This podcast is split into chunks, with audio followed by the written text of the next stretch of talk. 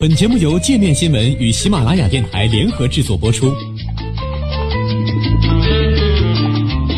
界面新闻五百位 CEO 推荐的原创商业头条，天下商业盛宴尽在界面新闻。更多商业资讯，请关注界面新闻 APP。道指一日狂泻近一千两百点，创史上最大跌幅。随着新冠肺炎疫情在海外不断蔓延，以及美国出现首例可能的社区传播感染者，美国股市二十七号再遭血洗，三大股指悉数跌入回调区间。道琼斯工业指数更是创下有史以来最大单日点数跌幅。截至周四收盘，道琼斯指数下跌一千一百九十点九五点，纳斯达克指数跌四百一十四点三零点，标普五百指数跌一百三十七点六三点，报两千九百七十八点七六点，为该指数自去年十月来首次收于三千点下方。分析师指出，三大指数已全部进入回调区间，即从近期五十二周高点下跌百分之十。其中，道指和标普五百指数本周可能出现二零零八年以来最大周跌幅。截至周四收盘，道指本周已累计下跌百分之十一，标普五百指数累计下跌百分之十点八。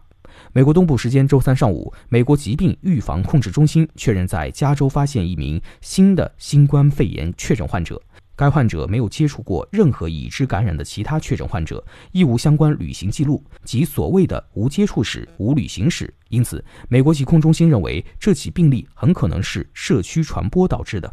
投资者越来越担心新冠肺炎病毒蔓延可能给经济带来的冲击。高盛预计，受新冠病毒肺炎影响，2020年美国公司的盈利增长将为零。高盛首席美国股票策略师戴维·科斯汀的报告称，该机构下调了盈利预计，因为中国一季度经济可能会严重下滑，美国出口商终端将需求萎缩，许多美国企业的供应链遭到破坏，美国经济也会放缓。微软公司发出警告称，受疫情影响，公司一季度业绩将无法达到预期。微软的预警表明，整个科技行业将出现大量公司业绩无法达标的情况。此前，苹果。耐克和美国联合航空等公司都曾因疫情发布盈利预警。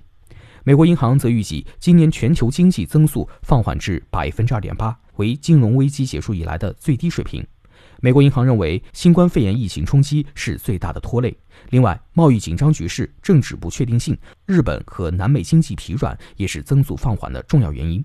美国银行经济学家巴韦的一封致客户信称，中国长时间遭疫情破坏将影响全球供应链，旅游人数大幅减少也是亚洲的一个不利因素。再加上疫情的小规模爆发，类似意大利出现的疫情扩散有可能在许多国家出现，从而导致更多隔离，伤及市场信心。本周，荷兰中央计划局世界贸易监测数据已经显示。去年全球贸易量较上年下降百分之零点四，为二零一零年以来首次。中美贸易摩擦是导致去年全球贸易下降的一个重要因素。中国海关总署数据显示，以美元计，二零一九年中国进出口货物贸易总额四点五七万亿美元，同比下降百分之一。另据美国人口普查局数据，二零一九年美国进出口货物贸易总额达四点一四亿美元，同比下降约百分之一点七。制造业疲软是全球贸易不振的另一个原因。美国供应管理协会制造业采购经理人指数 （PMI） 去年八至十二月连续位于景气线之下。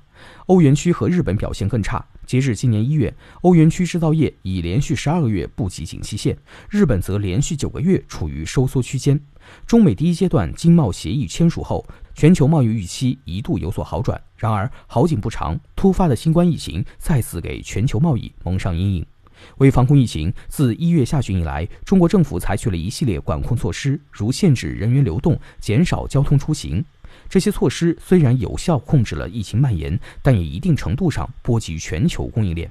苹果公司本月发布第一季度业绩展望称，受新冠疫情影响，公司在华工厂产能下降，销量减少，预计一季度全球销售额将难以达到预期。现代汽车、日产汽车的海外工厂也因为中国零件供应商未能恢复生产，面临零部件短缺困境。国际货币基金组织上周发布的最新预测显示，在基准情境下，二零二零年中国经济增速为百分之五点六，较今年一月的预测低零点四个百分点；全球经济增速在百分之三点二左右，比一月预测下降零点一个百分点。